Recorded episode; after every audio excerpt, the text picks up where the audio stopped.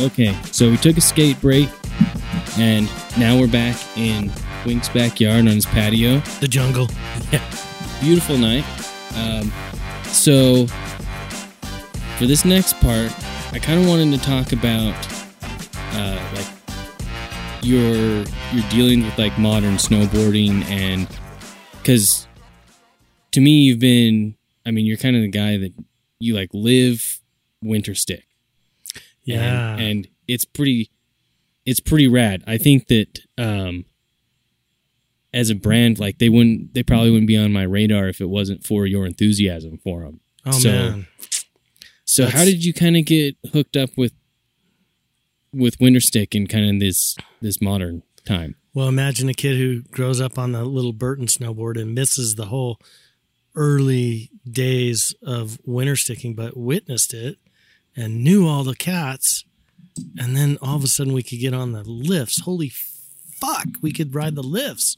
yeah And I could ride a winter stick on the lift. I mean, I had that little shit Burton, a little Burton back hill, which was rad for the first days, right?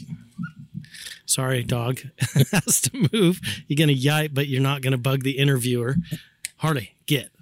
Anyway, I mean the little Woody with, you know, like I don't know it. It was like a ski strap holding your front foot into a water ski binding. Yeah. And you'd ride that in wet snow or you know at mueller park junior high and build a little jump and go 40 feet. I mean that's how that board worked. But and it's not like we didn't go hike flagstaff too right? So that was pretty sick. The big gullies across the street from alta. If you can't ride alta what are you going to do well you're going to ride across the street so we did that but i also lived in bountiful utah for its elevation that town gets more snow than any place other than maybe Buffalo, New York. It's right off the arm of the Great Salt Lake that gets Yeah. pounded. If Yeah. it doesn't all go up Little Cottonwood and Big Cottonwood Canyon is going up in that valley, and you can ride in town. The whole town is like an asphalt ski resort. It's perfect asphalt to skateboard on. So we skated it all summer from when I was 10 years old. And then we had drive runs down the fire breaks and everything. And so, you know, I mean, we rode those that that board and everybody else was there were a bunch of my friends weren't even on the radar with winter stick at all. Like they didn't know about winter sticks. There was two guys in my high school that rode winter sticks, right? Ned Worthington and Rick Trainer and maybe a few other guys, but Rick Trainer had this really rad board. He was the school photographer, cool guy, party guy. I mean, they get high up in Mueller Park and you know during lunch or whatever and they were always the guys drinking beers and they were the cool guys in Bountiful High. They were the winter stickers, you know. That's my touch with winter stick uh, outside of the skate park. And it became an obsession, you know. I couldn't get one, right? As a kid, I wasn't allowed. My dad took me to the the Forest Service Ranger and he said this kid wants a winter stick. I was maybe 12. After this is after talking to, you know, all the pioneers at Nordic Valley and took me in and this guy is he's the fucking snow ranger in charge of all the avalanches in charge of snow ops for the canyon and he's tuning skis and he looks right at me and he's like my dad said this kid wants a winter stick and that guy rolled over and looked at me as he's tuning his edge and he says winter sticks cause avalanches and I didn't know what the hell was going on. I wanted a board for Christmas. I wanted to do that. Like I'm a skier and I'm a skateboarder that seems like the perfect thing. Combine those two. We can ride snow sideways on a surfboard for the snow. And my dad just drove me down the canyon and I wasn't getting a winter stick for Christmas because it caused avalanches. You couldn't ride them in the resort, right? I was little. And about that time, just before that, you know, I'd I'd ridden a a winter stick. A guy had one in his back of his car and he was putting it in his bag. And I said, Is that a winter stick? And he goes, Yeah. And I go, Can I see it? And he unzipped this Cordura bag in the shape of a swallowtail. And it's a Wave Products cool board bag for a snow surfboard, you know? And it was a black swallowtail. And he let me ride it from Hellgate down to the creek and I uh, man, it was like a rocket ship. I'm sure I fell off. I'm sure it kind of got away from me. And that guy was like, oh shit, I shouldn't have let that little kid ride that thing down. but that was like the first step on a snowboard. That was before the Burton.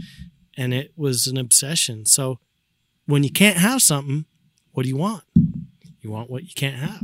Yeah. So as soon as I had the chance to ride at Brighton, got on a winter stick. Then I was I was selling skis. I, I quit my job selling skis because it was a pow day and I bailed on a day of work when it was a dump and kick ass day. We were riding the gully at Park West.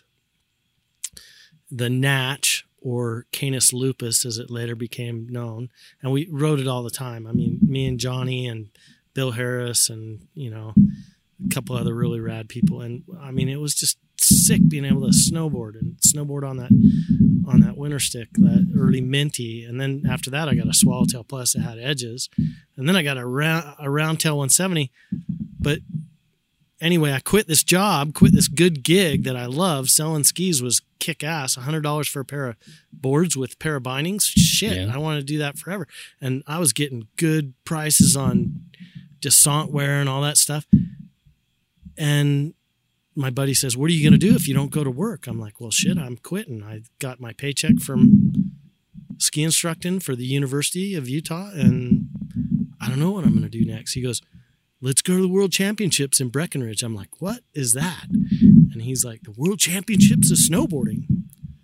Well, shit. I was like, "All right." He goes, "My dad will pay for, you know, like the hotel and food, and all you got to have is 25 bucks for the entry." so I was like, "All right, okay, I'm going with Bill Harris." And Bill Harris ended up on the Sims team. Okay. He was on the Sims team. He was a ski punk at my at my high school, and he had a half pipe in the backyard at the house he was living at, the Moskins. So Moskin's house, we had a half pipe. He had a cool place to skate in the summer, and then he was snowboarding. Like everybody was getting into snowboarding, and the technology was evolving. You weren't just using, you know, wood boards built in the bathtub, like lots of kids I knew in Bountiful. And uh, That's nuts. yeah, I mean they soak them in the bathtub and use the bend of the bathtub and put cinder blocks and all kinds of heavy shit on there. And they put a lot of laundry detergent in there too, and that got the board to bend. Those were like the early Bountiful Utah presses. They were Oh, modeling man. my board. They were modeling that Burton that I had, and Uh-huh. and you know I went to the worlds, and holy shit, there's guys with hard boots and plates and racing boards. You know, Jose Fernandez and Tom Burt and Tom Sims was there, and Craig Kelly was there, and all kinds of people, like everybody who's anybody was there, and it was sick as hell. And I had a winter stick swallowtail plus. I actually had edges, but I had a swallowtail, and I entered one event. I ran the slalom. I qualified. That's cool. Right? 50 super out of cool. 200 dudes. You had to get in the top 50. I qualified. And then I did my second day. And in order to make the final finals, you had to be in the top 25. I got number 26. Oh man. Well, I didn't give a shit, man. I was top 26. I, I was on snowboard vacation. I was like, where's the POW? Let's go ride the POW, you know? Still though, wasn't this wasn't that one of, if not the first, world champs? probably probably like there were i think it was the second official swatch or the world championships i think it was the first one with real big money like they Gotcha. had the swatch guys in there and big money is not big money but everybody was there it, it was so was it sick. like was it the kind of thing like Craig Kelly and, and Oh, like yeah. those dudes showed up and yeah oh craig kelly was there for sure. And craig kelly had been to park west and i was a judge at that contest for the half pipe. I think i was a judge just because i could skate and i knew all the damn tricks. You know i, I wrote down everybody's run like shit i wrote down everybody's run but i didn't know who craig kelly was. I didn't know who dave downing was. I didn't know who terry kidwell was. I didn't know who you know rob morrow was. And it was all kind of the legends that, that built the sport. it was legends, and and you know I was the judge, and I I didn't think of him as being any bigger deal than the kick-ass guys that I knew. You know, Andy Brewer, fuck, he ripped just as hard as any of those guys.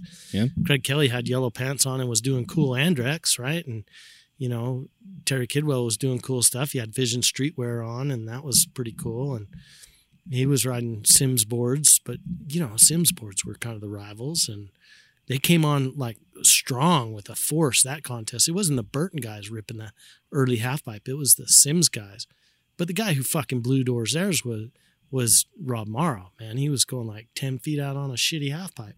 Wow. Anyway, you asked me about doing the modern thing, and here I am blabbering on about all this Still other though, shit. I I did want to get to the Breck World Champs because I knew you had you had been there. So I went to the Breck World Champs, came back from that, and I was like, I don't have a job. What am I going to do? I went to a snowboard shop there. They're selling lots of snowboards I didn't even know existed. Like, shit, I knew there was a Barfoot, and I knew there was a Sims, and I knew there was a Winter Stick, and I knew there was a Burton. But now all of a sudden there's GNUs and Hooger Boogers. And I mean, shit, the shit went big on the list, and there was a Yeah. whole bunch of different boards.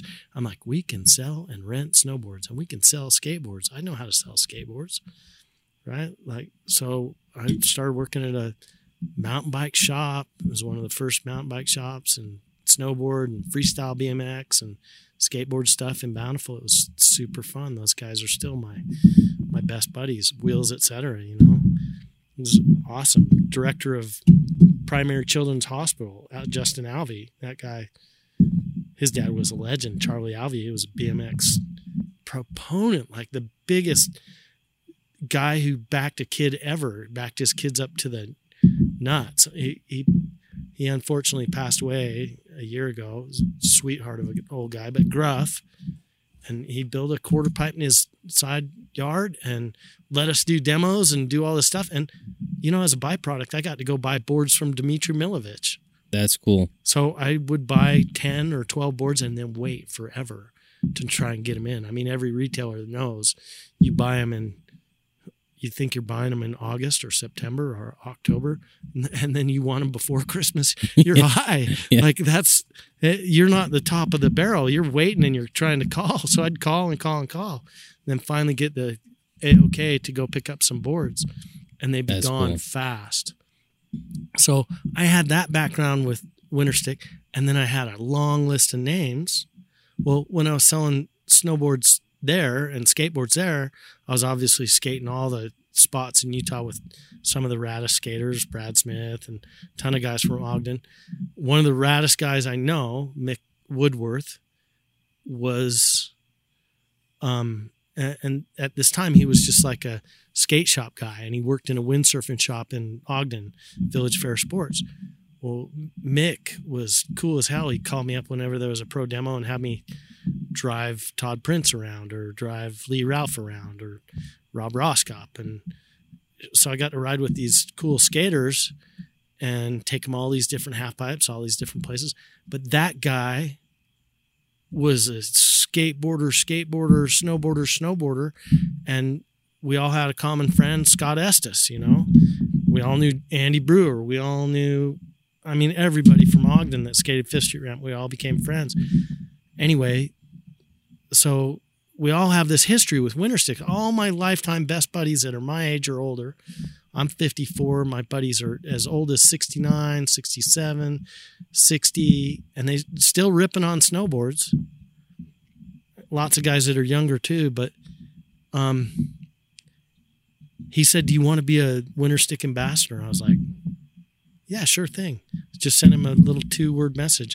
Next thing I knew, I got a letter from the guys at Winter Stick back east in Maine, and Mick at one time was Winter Stick marketer, mid '90s when Mhm. Da- Dwayne Bush owned it. So you know, Dimitri closed it in '88, maybe December '88, and he let the trademark lapse, and somebody else, well, his former partner at Milosport, camped on it, went and went and grabbed it, and you know, I've talked to people about it, and some people are bitter about it, and some people are like, "Oh, that's what happened." Well, anyway, push comes to shove, they ran that, and a lot of those cool guys rode there, and you know, I don't know, I just imprinted on Winter Stick and loved it. I knew all the history. I never went a day without a Winter Stick under my feet on the season. I rode some other alpine boards, but I always had a winter stick. I always had a winter stick for sure. I loved the history. I loved all things about it. I knew a ton of people. So I got a recommendation from my buddy Mick. He's now a like an awesome fire chief in Vail, Colorado. And uh, you know, his wife was the state champion ski racer. Wow. They uh, organized the Birds of Prey downhill, right? Yeah, yeah. But that guy's my lifelong best buddy. He came here in winter, rode with me. Well, he didn't ride. We went to dinner at a little place in Richmond, just a little hole in the wall. And uh, he loved it. And he's like, man, if Scott Estes, Estes were still around, he'd move here and he'd be ripping the shit out of this place because there's nobody here and it's sick and it's hometown feel and it's fun. I'm like, yeah, it's got the the, the old school spirit of nobody's here, nobody knows about it. It's rad as shit. It's like a bad skate spot. So anyway, I got a recommend from Mick, and next thing I know, they're upgrading and they're moving the factory to Maine Yeah. and I'm getting a snowboard in the in a box. Yeah. And then they sent me a bunch and I sold a bunch. And I've been sitting on chairlifts one by one, person by person. Best friends of my life. The last five years, I've met so many rad people and turned a ton of people onto winter sticks. Yeah. And And- they're they're rad boards. I mean, Yeah. it's pretty cool. Like you said, they moved the the factory to Maine, and you know they are hand laid snowboards. You know this isn't. It's it's guys in Maine. The only it's the only factory to have a chairlift coming out of it, right? Yeah, uh, that's that's a good marketing deal. But yeah, everybody who gets on the lift has to roll by, you know, Seth Westcott's factory. Yeah, yeah, they get to look inside. I'm I'm sure I'd love to go back and see it. I have friends that have gone back, but I I know the first shaper that was there, Dan Leroy, he was rad. Came to Yep. the house. I rode with him. I did demos in in Jackson with him, and then I, I think he was the he was the guy that was here at the Beaver demo, right? yeah He's the one that put me on my first winter stick, Yeah. the the ST one fifty nine. yeah and That was it. and, and Dan moved on to, you know, a different path, and now Rob Liu runs the show, and he's the shaper, and he uh, he builds the board. But Dan is owed a big old thanks for building the factory and getting the ball rolling and getting it started, and Yeah. and and being part of a Stoke. So, I mean, I. I've known guys at each and every single factory that was the shapers, and you know, people always kind of. There's always a group of people that are faithful to a brand, and they'll be like, "Oh, it's not even the same owners." Well, shit, neither's Rossignol, neither's every other brand I could manage in the whole world. I mean, Jake held it down for his shop, and Yeah, everybody loves that company because, well, everybody started on one because yeah, he was a mass producer, and Yep. Dimitri only had it so long. He went through two or three iterations, and you know, lost money, and eventually became very successful with the, you know, radius engineering and military com contracts and building helicopter monocoques. But that dude had light years of experience ahead of anybody when Yeah. it came to, you know, new materials and using carbon fiber, right? Like yeah. He was the first to use carbon in in snowboards. yeah, and he was sick when it came to like windsurf inventions and you know the Tour de France bike and for Greg LeMond he helped win that and I mean just some way cool innovations. So Didn't he?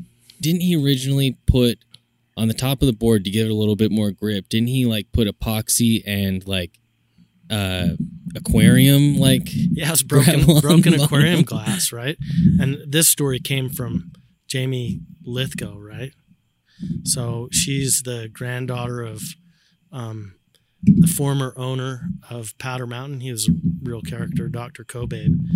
And, you know, this has to be seriously.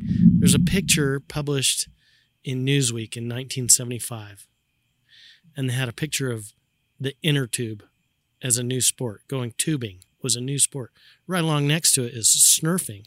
And they got a picture of Dimitri, and he's holding a board. No bindings, broken aquarium glass on the top Yeah. and he's got a big old bandage on his face and hell you look at that bandage and there's some stitches probably underneath there yeah that guy fell on his board and it was aquarium glass and epoxy. You know, break that shit up with a hammer. What's the grippiest thing you can think of? Well, clear grip tape wasn't grippy enough. Wasn't even invented yet. So they did what they did and he fell on it and sliced it up and you know, Dr. Kobe started that place and built a ski hill and then he had right there a, an office to fix people's broken legs or whatever befell him and he stitched up Dimitri's cheek. So Jamie would tell that story and I didn't hear it until maybe 3 or 4 years ago and and she said Dimitri's mom um, looked at his cheek and said, oh, "I think he's going to have a scar. I don't. I'm going to have a plastic surgeon look at it." And you know, she took him to the plastic surgeon. Plastic surgeon takes a look and says, "No, was perfect. Great stitches. He's got minimal scarring. It was an excellent job." Wow. And she cut Dr. Kobe a thousand dollar check. so he had to, if he has a picture with him in Newsweek in 1975 and tubing, and he's got the bandage on his face, and he's got a board with glass on top with no bindings. He was riding it at Pow Mow. It had to be 1974, 1975 season. I mean, he didn't just go to Little Cottonwood and, and get a ride up Alta on the chair. He he was taking the Hidden Lake Road and dropping backside runs before anybody. He figured that place out. It's a steep canyon, and you just drive across to this other road, and you didn't need a chairlift. You were riding POW right then and there. Yeah. Like hiking's a bitch.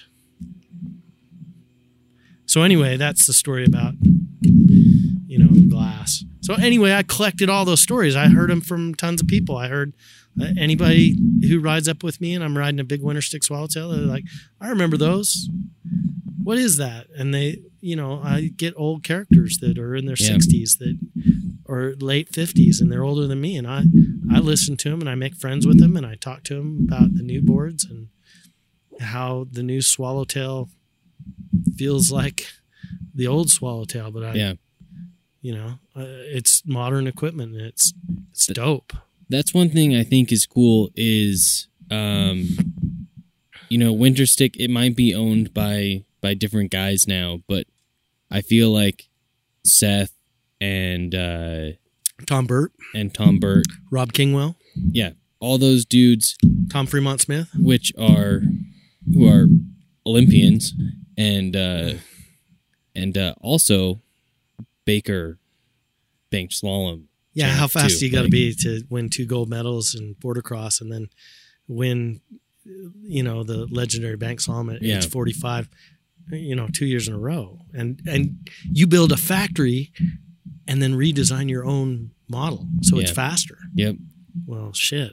and the dude i think that they they keep the spirit i at least i feel like they keep the spirit that dimitri put into snowboarding you know he was all about let's go ride some some pow let's surf the snow you know um and that's something that i feel Let's like make enough money that we can work for this long. And then when the snow flies, we're not working anymore. yeah, You ain't getting Yeah. aboard. We're riding, we're hiking, and yeah you know and we're snowboarding, we're pushing the envelope.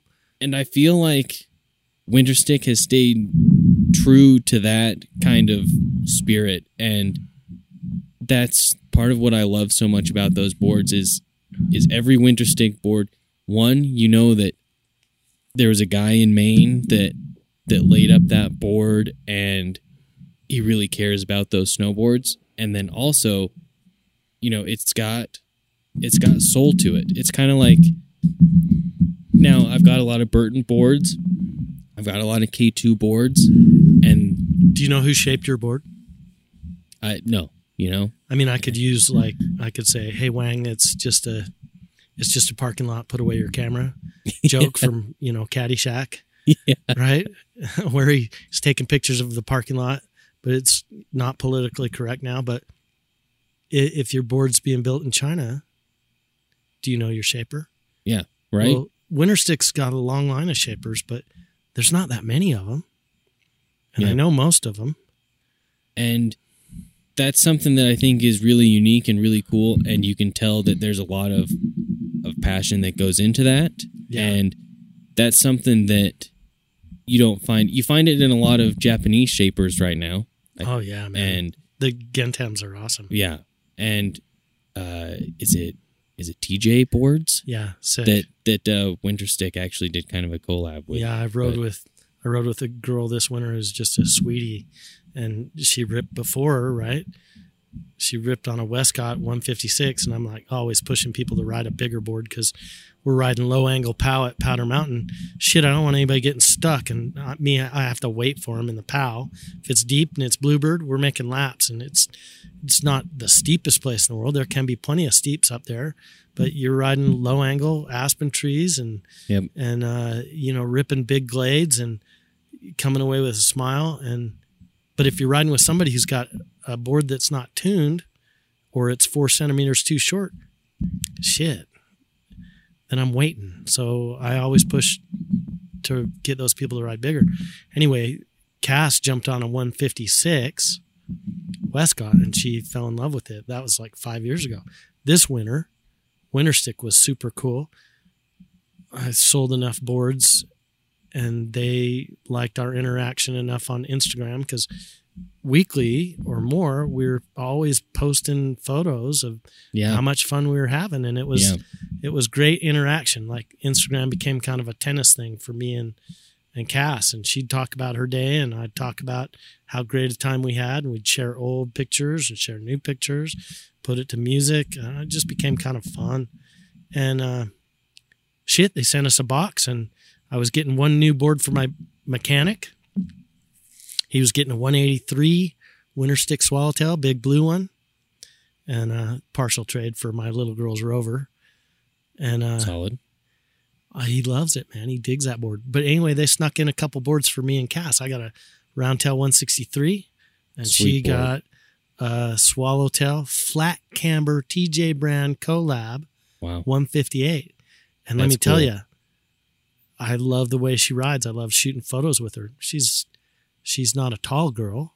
I'm not going to say she's short because that'd hurt her feelings, but she rips. And then she hopped on that board, and I I was used to photographing her at this speed, and now next thing I know, she's just making laps as hard as as fast as I can go, and she's riding a swallowtail, and that thing can carve Yeah. flat camber. It's flat camber. How's she going so fast?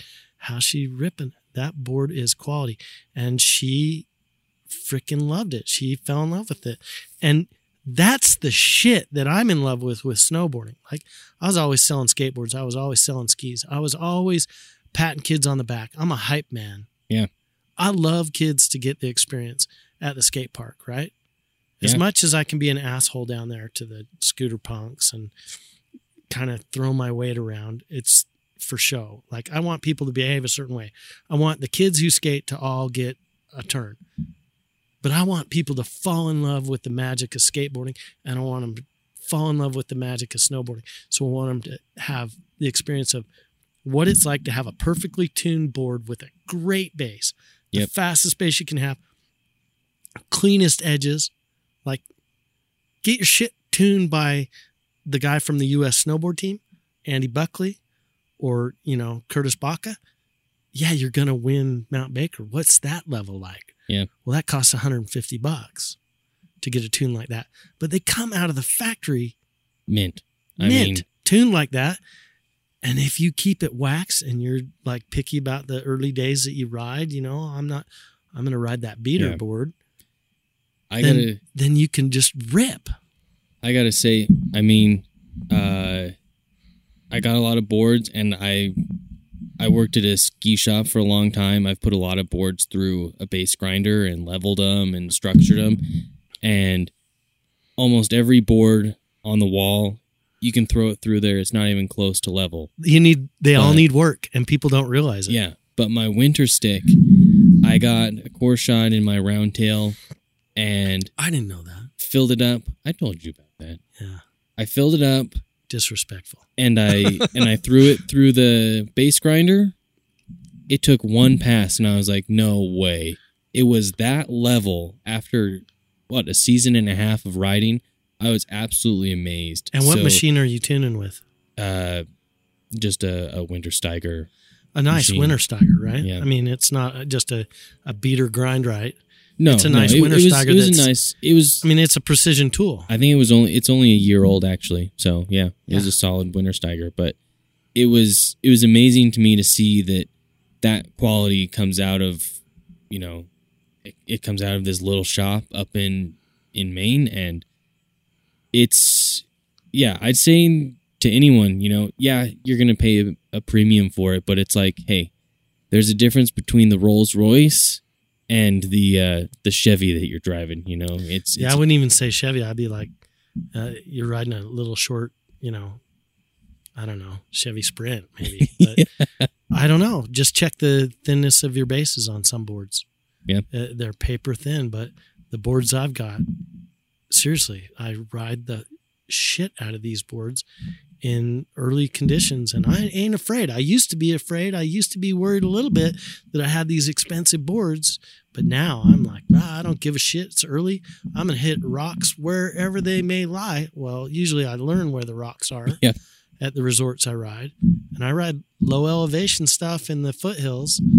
You know, that's not something that everybody does. A lot of people love hiking to the very top, getting up to the big avalanche zones and riding the deepest of the deep pow and getting the face shots. But I learned a new hobby or learned a hobby as a kid. And it came from riding Bountiful and it was riding the foothills. And the foothills are super dope because nobody rides them. They have rocks. Well, there's a two week window where it's just the sickest shit in the world. Yeah. To walk from your house, to walk 3,000 foot of elevation and ride between seven and 5,000 feet. And it's like magical. Like I'm, I'm super stoked to do that. I love riding every single resort. I love going for hikes, but when you can get it right out your back door, Yeah. that's the sickest thing. It's, so it's amazing. if I hit a rock, shit, I can fix it. Yeah, and uh yeah, I mean it's it's a pretty sweet testament to to how awesome those boards are. And uh I I want to say like huge thanks for for hanging out with me doing this podcast. yeah, fun. we we'll get together another time and we'll talk about some other stuff with snowboards like like length and stuff like that. Maybe get some people off of these short boards. But yeah thanks for sitting down with me. Thanks for you know stoking out as many people as you can on snowboarding uh, you definitely got me even more stoked Yeah. and uh Thanks. for for everyone out there, I will link Mark's Instagram in the uh, in the show notes and on our Instagram page. You got to check it out because he posts the coolest stuff. If there's one person's story that I never miss, it's Winks because it's got old school skate stuff, old school snowboard stuff, new school snowboard, new school skate. I mean, it's you seriously post some of the coolest stuff. So I The thing check is, out his page. the thing is, some people would be like, "Oh, he's just you know feeding his own ego or patting himself on the back." Maybe, maybe that's true. maybe, maybe that's part of it. But more likely, it's my therapy. But the reason why I did it is so that I could communicate my story with my kids, my life story. And if they know I'm posting, they know I'm still alive. but it kind of became a damn addiction and a hobby. Like, what's your favorite thing, Mark? I don't know. The visual. Like, I like visual imagery. Yeah. I like great photographs. I like great old stories of snowboarding. I like stoking people out on snowboarding. I don't love deep powder snow pictures in August when you can still be skateboarding. But whatever. Snowboarding with people, with friends, Nothing better. nothing better. I don't run with the whole crew though. I like riding with one or two people at the most. That's I don't know. Snowboarding's fun, but a few photographs and a bunch of music. Yeah. A little bit of beer.